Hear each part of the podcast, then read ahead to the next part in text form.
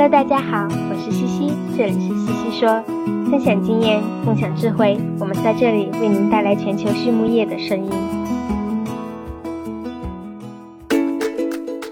感谢西西说的合作伙伴们：英赛特解决肠道问题，美国达农威公司值得信赖的营养与健康专家，优宝生物、三和药业让健康养殖更简单。隆昌动宝十七年专注研制天然提取添加剂，引领畜牧业节能优产。大地汉克三十年专注为动物提供美味与健康。里兰动宝让食品和伴侣动物不断丰富我们的生活。康德全包膜凝聚未来，凝聚更多力量，释放更多能量。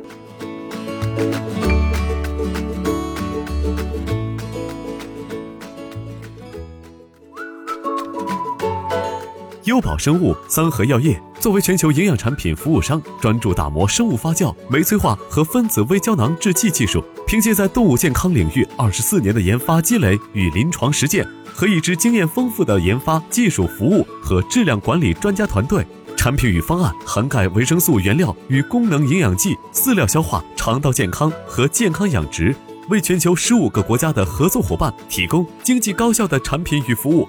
公司参与主持的猪抗病营养技术体系创建与应用，荣获国家科学技术进步奖二等奖。优宝生物、三和药业，让健康养殖更简单。Hello，大家好，这里是西西说，我是西西博士公众号团队的丽婷。今天呢，我们来聊一个很多学生朋友关心的话题。在年轻又懵懂的年纪呀，做出职业选择的确不是一件容易的事情。有多少读者朋友在高考完选专业的时候就知道自己未来是要养猪的呢？应该不多吧。在大洋彼岸的美国，其实也是这样。很多学动物科学的同学都想着以后可以去当兽医，给猫猫狗狗们看病。但命运的小船飘飘摇摇，最后都把大家带到了养猪场。前不久呀，在我们的学生读者群里面还有激烈的讨论，很多人都不知道学了这个专业到底有啥就业方向。今天的西西说呢，是美国堪萨斯州立大学的教授 K.C. Jones 博士，他呢也是我们节目的常客了。今天他就会来跟我们讲一讲，他是如何帮助学生找到就业方向，并判断是否要读研究生的。来，一起听一听吧。首先，还是来认识一下 Casey 教授。他呢是在美国的北达科他州长大的，戏称自己是家里的叛徒，因为妈妈家里是养牛的，爸爸家里呢则是养羊的，但是他却对猪更感兴趣。他在小时候就经常参与 CH 的活动，带着自己养大的猪猪到各地去参加比赛和展览。每当发现自己喂猪吃不同的饲料能有这么大的影响，他便对动物营养产生了浓厚的兴趣。Casey 在堪萨斯州立大学读完本科和硕士后，就来到了美国养猪核心地带爱荷华州，并在爱荷华州立大学师从 John Patience 教授获得了猪营养学博士。毕业后，他回到了母校堪萨斯州立大学担任教职。在学校的这些年呀，他的工作重心也慢慢的从学术研究转变到了教书育人。K.C. 说道：“老实说，同一个岗位做久了就会厌倦。我大概每五年就会产生这样的想法，需要给自己一些改变和新的动力。在公司里，大家还能升职或者换岗。”甚至换公司，但是在学术界呢，大多数人不会有这样的机会，所以我非常的幸运。我刚回来学校的时候是在饲料科学系做研究，第一段经历就专注在饲料工艺方面。很巧，五年刚过，我就开始有了些厌倦的时候呢，行业里就开始忧虑饲料会不会传播病毒，于是我开始转到了做饲料安全方面的研究，包括 PEDV 的研究和最近让大家熟知的非洲猪瘟的研究。这段蜜月期过后呢，我又有些厌倦了。专注在研究上的我和年轻学生接触的机会不多，无法发挥出我对教书的热情。于是我便决定加入了动物科学系，把重心转移到了培养学生上。和许多其他的农业强校一样，动物科学系是我们学校最大的一个系，有最多的学生，这也给我很大的发挥空间。大概两年前呀，我开始接手了一些行政职务，负责确保我们系里教的课程内容是行业所需要的，是能够帮助学生就业的，是与时俱进的。我非常享受我现在的工作。那么接下来一个问题是如何帮助学生了解就业方向呢？K.C. 说道：“我很幸运，从小就知道自己喜欢什么，想干什么。但是呢，有很多同学到了快毕业的时候还是很迷茫。那我就站在老师的角度来分享一下。目前美国大部分高校的动物科学系都面临一个现状，那就是学生群体不一样了，对动物科学的认知不足。”以前呢，很多大学生都是农村出来的，和畜牧业打过交道，学成之后呢，非常愿意进入养殖行业。而现在，八成的学生都是因为喜欢动物，想要去当兽医的。他们很多人生活中除了宠物兽医之外，甚至都不认识第二个跟动物打交道的人。这些学生理想中的职业道路也就只有一条，那就是当兽医。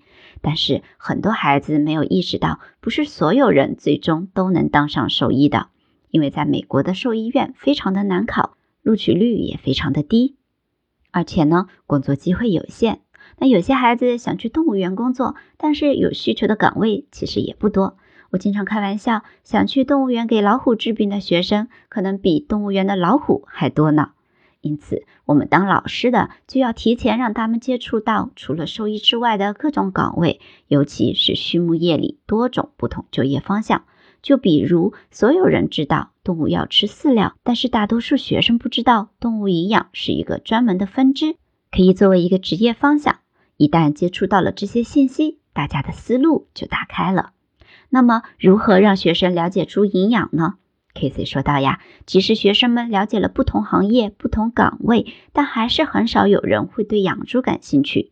一般来找我的有两种学生，一种呢是小时候因为种种原因接触过几头猪，觉得猪还挺可爱的；另一种则是完全没有任何经验，甚至没有碰过一头真正的猪。这两类学生对于集约化养猪的认知都几乎为零，而且通常会有一种抵触，觉得我不想一辈子干这个。我经常告诉学生们，学习猪营养是最能给你提供工作可能性的专业，因为猪能代表大多数的单位动物，而我们对猪营养和生理的了解多于任何其他一种动物。所以呢，以猪为模型，可以延伸学习到很多的领域。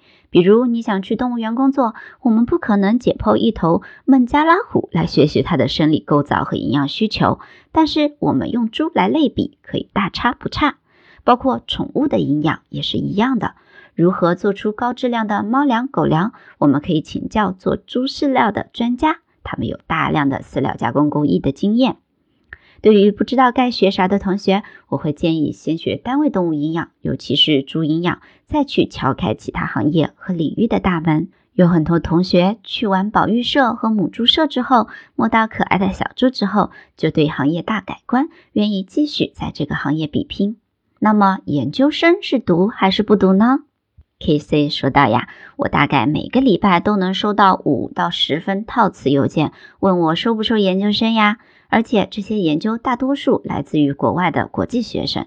其他老师也跟我说过，大概每天收到一封这样的邮件。我不可能每个学生都收吧？那我也站在一个老师的角度，跟大家说一说如何去看待一个潜在的学生。我最看重的是动机。为什么你要来读研究生？有很多本科快毕业的学生申请兽医学校没有考上，不知道自己未来要干嘛。听说有老师在招研究生，马上抓住了这根救命稻草。与其面对成人世界的艰难选择，不如挑个简单的。读研可以延缓失业焦虑，不用这么早的面对现实。但问问他们为什么要读研呢？自己也不知道。我并不是说这样不行，我身边有很多人也是这样来读研的，但这种选择可能不是对自己人生最好、最负责的选项。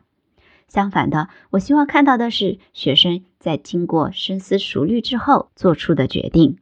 他们来读研究生是真的需要这几年的培训，希望学到更多的知识，掌握现在还不会的技能，为下一步求职晋升做准备。那下一个问题来了，你需要读硕士、读博士吗？我本人呢，坚信知识改变命运，希望大家都要接受教育。但我还是要说，我这辈子见过最笨的几个人都有博士学位，而我这辈子见过最聪明的几个人都没有高学历。因此呀，你不需要一个学历来证明自己的能力。对我们来说，学历就仅仅是挂在墙上的一张纸，它也许能当敲门砖，让你更快的接触到你想要接触的人，但它并不是必须的。对于大多数人来说，接受研究生教育能让我们更高效或者更快地掌握一些新技术，学习一些新知识，达到一个新高度。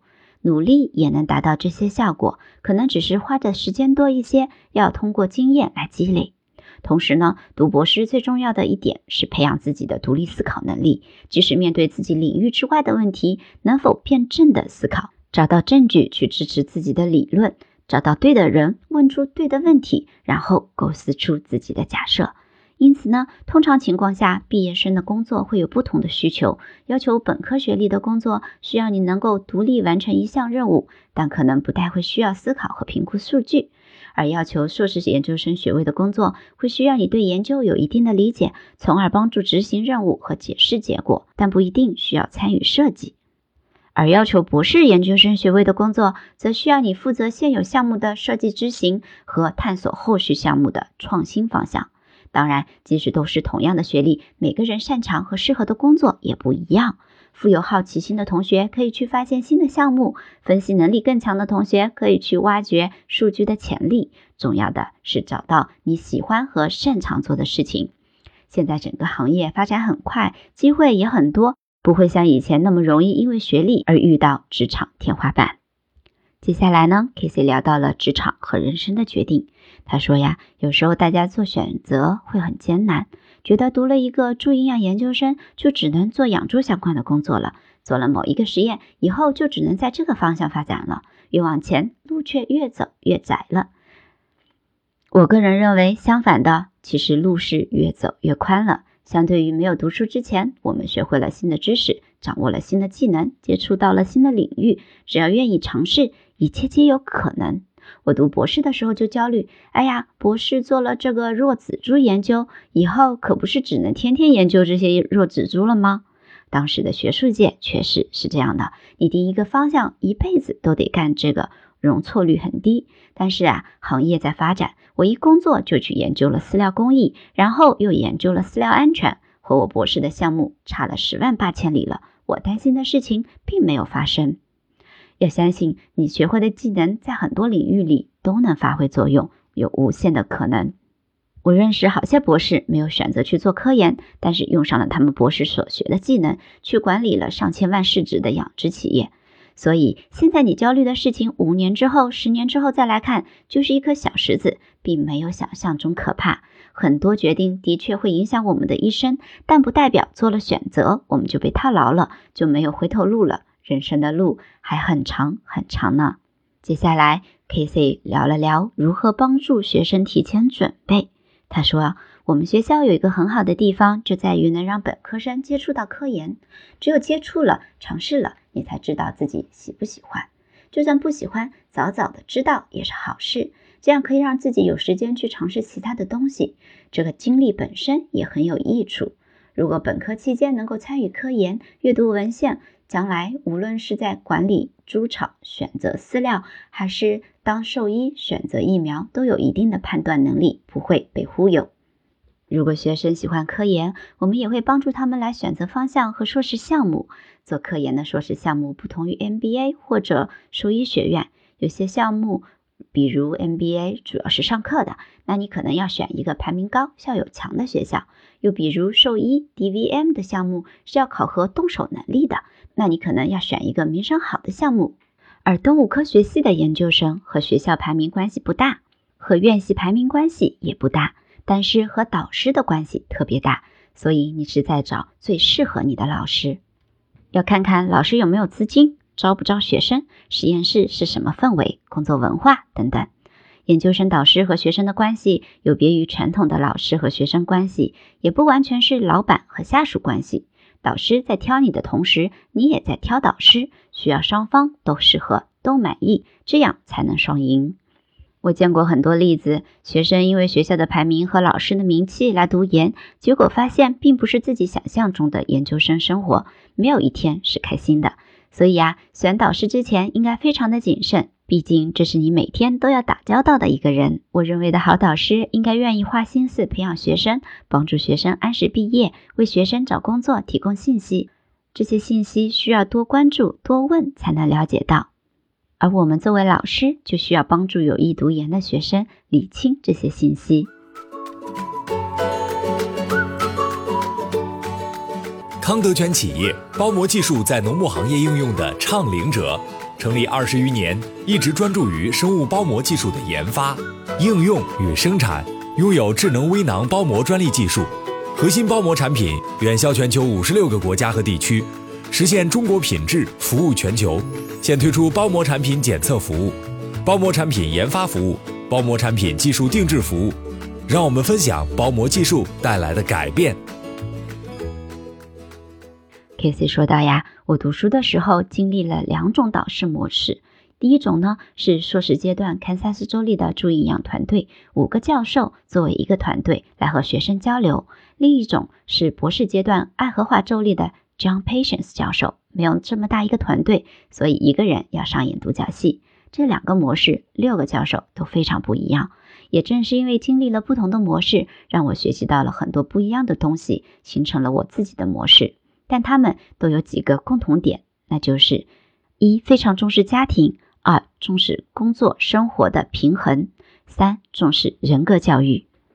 我读书的时候呀，行业里并没有多少女性教授，所以我们没得选。但是现在有不少女性在学术界成为了非常好的导师。有些时候，女性导师会因为性别得到一些不一样的评价。我也读到过职场上的宝妈情绪上会更容易波动，职场女性或许会比男性多一些挑战，得到一些刻板印象，但是不妨碍我们成为努力工作的科学家和重视学生的导师。我先生算是做得好的。我生双胞胎的时候呀，换尿布和喂奶的工作他承担了一大半，但是我脑子里装着孩子的事情总是比他多，所以女性平衡家庭和工作本身就会比男性要难一些。但好在我的导师都是非常重视家庭的男性，也知道家庭对我的重要性，这让我平衡家庭和生活的时候轻松了很多。我非常感激我的男性导师们，同时也呼吁大家对女性教授多一些关怀和理解。在采访的最后呢，Casey 聊到了他最喜欢的资源。他最喜欢的专业资源是 Google Scholar 谷歌学术搜索以及 Swan Nutrition 猪营养。他最喜欢的非专业书籍则是优势识别以及团队协作的五大障碍。